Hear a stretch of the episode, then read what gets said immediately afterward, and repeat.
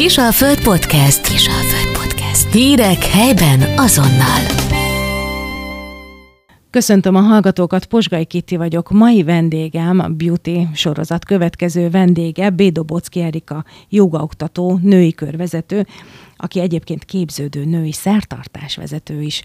Vele fogok beszélgetni mindenféle dologról. Üdvözöllek, szeretettel köszöntelek a stúdióban. Szia Kitti, és üdvözlöm én is a kedves hallgatókat. No, kezdjük is. Női kör. Mit jelent ez a női kör, amit te vezetsz? Női köröket csütörtökönként vezetek itt Győrben, minden héten egyszer találkozunk, és ezeknek a női köröknek mindig van egy témája, amit felölelünk. Vannak olyan témák, amik néhány héten keresztül egymásba fonódnak, és vannak különálló témák is, és minden alkalommal egy-egy olyan témát ölelünk fel, ami nekünk nőknek fontos. Legyen ez akár a női arhetipusok, bennünk élő istennők, vagy akár a női szexualitás, és, és olyan női témák, amelyekkel talán a hétköznapok során nem nagyon jut idő foglalkozni, és ezeket együtt nőként nagyon jól fel tudjuk dolgozni, át tudjuk beszélni, és ezeken a női körökön mindig van egy kis mozgásterápia, amit én azért hívok mozgásterápiának, mert az általam tanult minden mozgásformát beleteszek az éppen aktuális témának megfelelően, tehát vannak benne női joga gyakorlatok, amik szépen táplálják és energetizálják a női szerveket, van benne szabadtánc, szakrális körtánc, meditációk, önismereti feladatok, önismereti kártya, és sok olyan egyéb dolog, amik közelebb tudják vinni a nőket önmagukhoz. Rengeteg dolgot soroltál most fel. Engem az érdekelne első körben, hogy téged mi vezetett erre, hogy ezzel foglalkozz. Mi volt az, amit észrevettél magad körül, ami ebbe az irányba vitt? Ugye én a női kör vezet, vezetése mellett gerincjoga órákat is tartok, és igazából ezen az úton indultam el lassan 7 éve, és erre az útra egy személyes tapasztalás vitt. Nekem volt egy gerincműtétem, és igazából a joga segített nekem ebből talpra állnom, és azóta is a joga segít abban, hogy, hogy karban tartsam a testemet. A gerinc joga igazából a fizikai testről szól, és én mindig éreztem azt, hogy, hogy szeretném megmutatni az énemnek azt az oldalát is, amiben ott van a spiritualitás, a mélylélek, egy kicsit a mágia, a varázslat, és igazából így jutottam el erre az útra, a nőiség útjára, elmentem egy női joga oktatói képzésre, de ott még mindig azt éreztem, hogy, hogy ez csak a fe, felszín, tehát hogy én ennél mélyebbre szeretnék menni, kapcsolódni tényleg a szertartásszerűen kapcsolódni a nőkkel, és aztán így mentem el Kovács Gyöngyi Nalinihez, a szertartásvezető képzésre, és folyamatosan képzem magamat, és, és én azt látom, azokon a nőkön, akikkel együtt dolgozok, hogy fantasztikus megéléseik vannak egy-egy szertartáson, vagy akár csak egy-egy csütörtöki női körön. Szóval, hogy engem ez hívott erre az útra, hogy, hogy éreztem, hogy van még bennem valami, amit át kell adnom, vagy szeretnék átadni. Ugye mi korábban beszéltünk telefonon, amikor megbeszéltük ezt, a, ezt az interjút, és uh, már akkor is rögtön szóba került az, hogy nagyon sok dolgot elnyomunk magunkba, vannak ilyen társadalmi beidegződések, az aláfölé rendeltség, a, a női szerepkörök, a sztereotípiák, tehát rengeteg olyan dologgal foglalkozol te, ami igazából foglalkoztat minket, csak nem nagyon tudjuk, hogy kell -e ebből kiutat keresnünk, ha valaki kiutat keres, akkor merre fele induljon el. Hogyan látod ezt mostanában? Többet foglalkozunk ezzel? Igen, én azt látom, hogy egyre inkább ébrednek a nők, hála jó Istennek, és egyre több nő csatlakozik női körökhöz, női elvonulásokhoz, mert érzik azt, hogy hogy mindazok, mindaz az ősi női tudás, és mindazok az energiák bizony ott vannak bennünk, de ezeket a hétköznapok során nehéz kibontakoztatni. Azon kívül ugye most már nem, nem azt a női szerepet éljük, mint régen, tehát nagyon sok nő dolgozik vezetőbeosztásban, és, és nem biztos, hogy a hétköznapokban úgy a felszínre tudja hozni ezeket a női energiákat, és igen, szerintem érdemes ezzel foglalkozni, hogy ami ott van eredendően bennünk, ez a női erő, ez meg tudjon nyilvánulni, ez hozzá tudjunk kapcsolódni, és, és meg tudjuk élni szabadon Mindenkiben benne van ez a női erő? Ez így van, mindenkiben benne van. Sokszor találkozok olyan nőkkel, akik azt mondják, hogy jaj, bennem ez nincs meg, gondom van ezzel, minden nőben ott van, ez minden nőben ott van. Nyilván, hogyha valakinek ezzel elakadásai vannak, akkor ott, ott azért messzire vissza kell nyúlni a gyökérokok megkeresésében, akár egészen a magzatkorig, hogy mondjuk azt a, azt a nőt, azt fiúnak vagy lánynak várta, a, várták a szülei. Tehát, hogy sokszor akár eddig is eddig is vissza kell menni, és igen, minden nőben ott van. Miért hívtalak meg téged a beauty adásba? Azért, mert magyarázni sem kell, ha az önbizalom, az gyakorlatilag öltöztet. És erről kezdtünk el veled beszélgetni, hogy mi az, amit, amit te, illetve ezek a foglalkozások hozzá tudnak adni ahhoz a külső szépséghez, ami egyébként eredendően ott van, csak valahogy nem merik megmutatni a hölgyek. Mi az, amit te ehhez hozzá tudsz adni? Azt tudják ezek a női körök ehhez hozzáadni, hogy ahogy elkezdjük felébreszteni ezeket a női energiákat, akár a tánccal, na, a tánc nagyon szépen előhívja ezeket a női energiákat, vagy akár csak azzal, hogy, hogy a női joga elemein keresztül ébrezgetjük a női szerveinket, és, és ugye sok más olyan gyakorlatot végzünk, vagy, vagy egy-egy önismereti kártyaüzenet kapcsán, elő tudjuk magunkból hozni ezeket az energiákat, hozzá tudunk kapcsolódni. Ugye a szépség az soha nem egy külső külső tényező. Azt tud megnyilvánulni kint, ami, ami bennünk van. És hogyha ha bent az van a nőben, hogy, vagy az van egy nőben, hogy hogy bennem nincs meg a nőiesség, én nem tudom ezeket az energiákat működtetni, akkor ezt fogja kisugározni. És tehát, hogy, hogy, hogy itt mindig a bentel, a belső forrással kell kapcsolódni, és, és amiről beszéltünk az előbb, hogy azzal az eredendő női energiával, aki, ami minden, minden nőben ott van.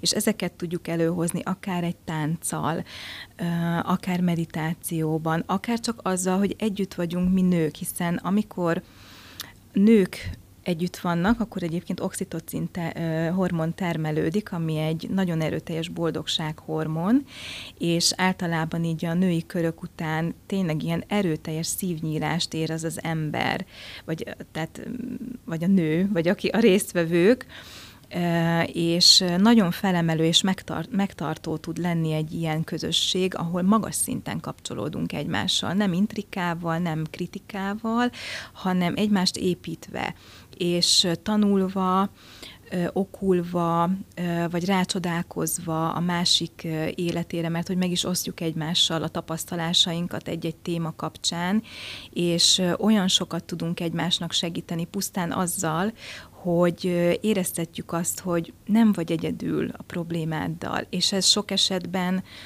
már egy olyan nagy megkönnyebbülést tud hozni, hogy, hogy kimerim hogy ki lehet mondani, hogy van egy hely, ahol kimondhatom, ahol ítélkezés mentesen figyelnek rám, és ahol önmagam lehetek. Ezt csak a nők tudják egymásnak megadni? Szerinted? Én női kört vezetek, tehát, tehát férfi körben nem voltam még, én azt gondolom, és azt is látom egyébként, hogy egyre több férfi is ébred, és és bár nem olyan mértékben, mint a női körök, de azért alakulgatnak férfi körök is. Szerintem a férfiak is meg tudják ezt adni egymásnak, de nyilván ott azonos érdeklődésű embereknek kell kapcsolódniuk egymással, és szerintem ez ugyanúgy működik a másik nemnél is.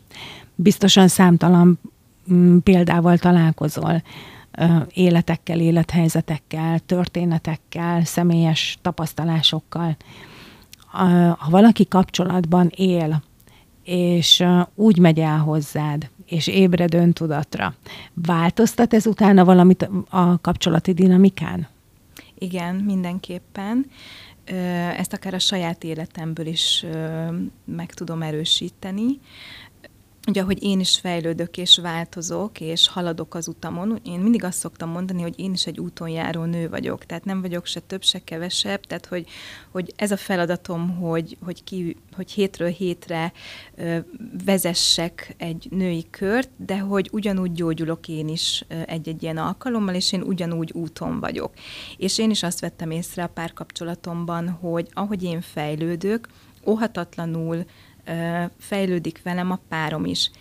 Nyilván ehhez az kell, hogy, hogy a férfi is hajlandó legyen nyitni és fejlődni, nekem ez megadatott, de mindenképpen azt gondolom, hogy ahogy magunkon dolgozunk, és mi elkezdünk változni, azzal hatunk a környezetünkre.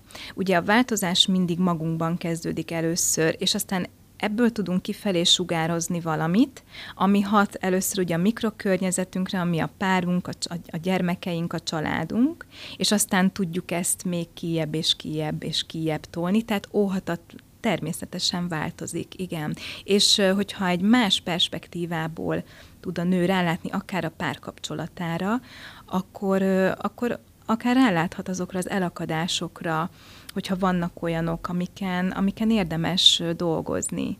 Volt például kifejezetten párkapcsolati témakörünk, ami szerintem nagyon sokat adott mindegyikünknek abban, hmm. hogy, hogy, hogy rálássunk arra egy más nézőpontból, hogy mi az, amin esetleg érdemes változtatni.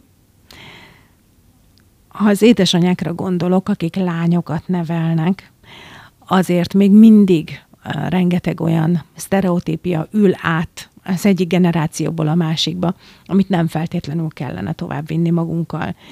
Igen. Egy olyan nő, aki nálad válik anyává, már máshogy neveli a gyermekét? Szerintem igen. Vagy hát én nagyon bízok abban, hogy azoknak a fiatal nőknek, akik még babavállalás előtt állnak, vagy akiknek, most született nem régiben kisbabájuk, hogy ők már egy más szemlélettel tudnak hozzáállni a, a lányaikhoz. Igen. Mi lehet ennek a végkifejlete szerinted? Mondjuk próbálj meg előre gondolni egy 50-100 év múlvára. Hát ugye most a jelenben élünk, tehát nem tudom, mi lesz 50-100 év múlva. Nagyon jó lenne elképzelni egy ilyen ideális világot, ahol, ahol, ahol a nők úgy tudnak kapcsolódni egymással, mint régen, és mint amit mi megteremtünk ott kis mikrokörnyezetben hétről hétre, hogy emelve és segítve és támogatva egymást.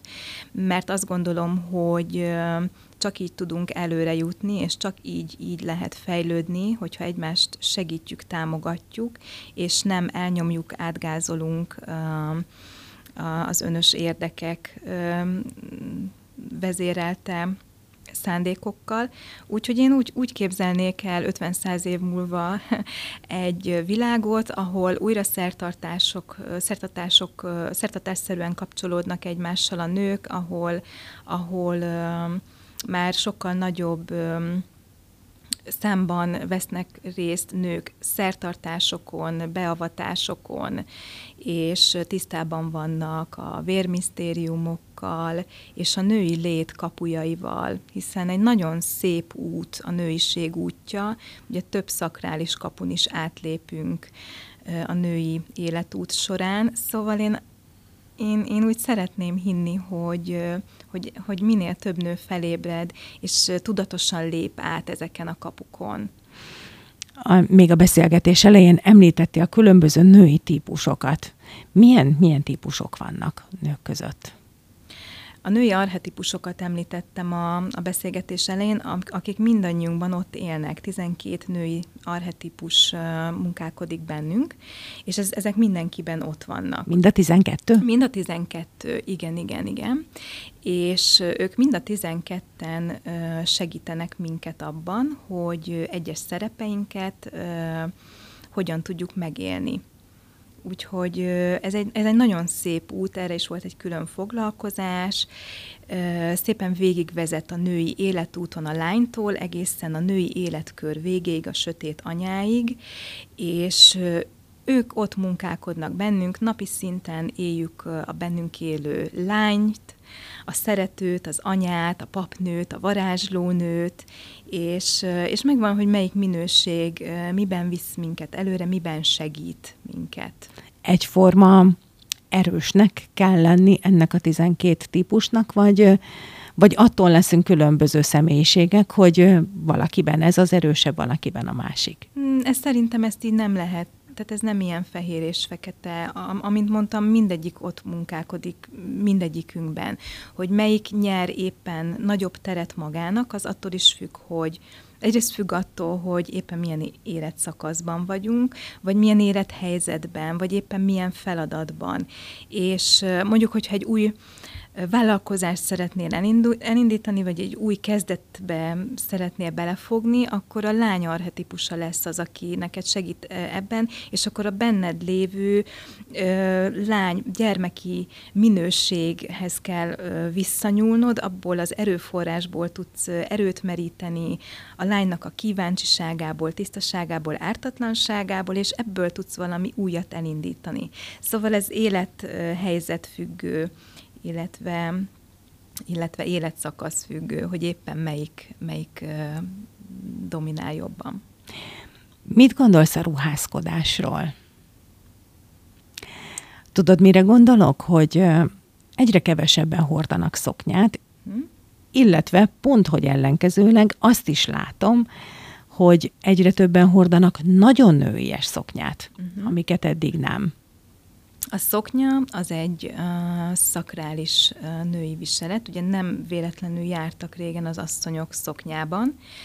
Uh, a, a kör alak, ugye, hogyha egy kiterítünk egy szoknyát, annak egy kör alakja van, az egy szakrális szimbólum, és ennek megvan a jelentősége, hogy amikor hosszú szoknyában van egy nő, akkor az energiák nagyon szépen tudnak föld anyából felfelé áramolni a nő méhe irányába, és, és igazából gyógyító energiákkal tudunk így kapcsolódni, hiszen nekünk nőknek nagyon fontos a föld anyával való kapcsolódás, és a szoknya nagyon szépen fel tudja ezeket az energiákat terelni, úgymond a méh irányába. Úgyhogy a szoknya az egy szakrális női viselet, és, és jó, hogy egyre több nő hord szoknyát. Egyébként én magam is régen sokkal többet hordtam nadrágot, és ahogy haladok én is ezen az úton, például ezen a nyáron vettem észre, hogy nem is volt még rajtam rövid nadrág, illetve, bocsánat, tegnap egyszer egy rövid időre, de hogy most már én is, tehát hogy amikor elindulsz a, a nőiség útján, ott már azt gondolom, és amikor megérzed ezeket az energiákat, akkor olyan szépen formálódik minden, és egy idő után már azt érzed, hogy, hogy már úgy nincs visszaút, tehát hogy most már, most már nem is nagyon akarok nadrágot, nem szeretnék nadrágot felvenni, és, és biztatok minden nőt arra, hogy hordjon szoknyát. Mi a helyzet a hajjal? Hát nyilván a, a hosszú haj is egy, egy nagyon szép nagyon szép viselet, de, de ugye ez nem mindenkinek adatik meg, hogy meg tudja növeszteni a haját, például én sem tudom megnöveszteni, mert, mert egyszerűen nincs, nem, nem olyan a hajamnak a minősége. Nyilván mondják azt, hogy a haj egy korona a fejünkön, és hogy, hogy a hajkorona, ugye ez is a, a megnevezése, de mégis azt gondolom, hogy hogy nem ez lesz az az elsődleges dolog, amitől nő egy nő, hogy most hosszú vagy rövid haja van, tehát ezt én nem, nem gondolom annyira mm, erőteljesen meghatározó dolognak. Tehát rövid hajjal is lehet egy nő teljesen nőjes. Ezek ilyen oda-vissza ható dolgok tudnak lenni? Tehát, hogyha én belenézek a tükörbe, és ékszerek és hosszú haj nélkül is nőiesnek érzem magam, akkor akkor az úgy már oké, okay, vagy, vagy rá tudok erősíteni egy, egy szép fülbevalóval, vagy nyaklánccal a dolgokra. Ugye, a, ahogy mondtam, a, a nőiség az egy belső kategória, uh-huh. nem külső kategória. Szerintem egy nő egy pizsama nadrágba kócosan is teljesen uh, szexi és gyönyörű tud lenni, hogyha belülről ezt tudja kisugározni, mert ő tudatában van a női erejének, tudja élni a nőiségét. Nyilván természetesen egy, egy fülbevaló, amit mondtál, vagy akár egy, egy rúzs, természetesen ezen tud emelni, de, de azt gondolom, hogy alapvetően nem ettől nő egy nő, és, és hogy, hogy ne csúszunk ebbe bele, hogy, hogy valaki azt gondolja, hogy csak azért, mert felvesz egy magas sarkú cipőt, és szépen kisminkeli magát, attól nő lesz. Nem. Egyébként nagyon sokszor látom azt tényleg, hogy, hogy, hogy sokszor pont azok, azokon a nőkön érzek annyira erőteljes női kisugárzást, akik, akik nem sminkelik magukat, és nem hordanak, nem tudom, tollas fülbevalót, vagy tehát, tehát, hogy a nőiség belső kategória, és belülről kell rendbe tenni azt, hogy nőnek születtem, szeretem és elfogadom magamat olyannak, amilyennek vagyok, rendben vagyok a testemmel, és, és akkor ez kifelé is meg fog tudni nyilvánulni. Azért ezek biztos, hogy ilyen oda-visszaható dolgok.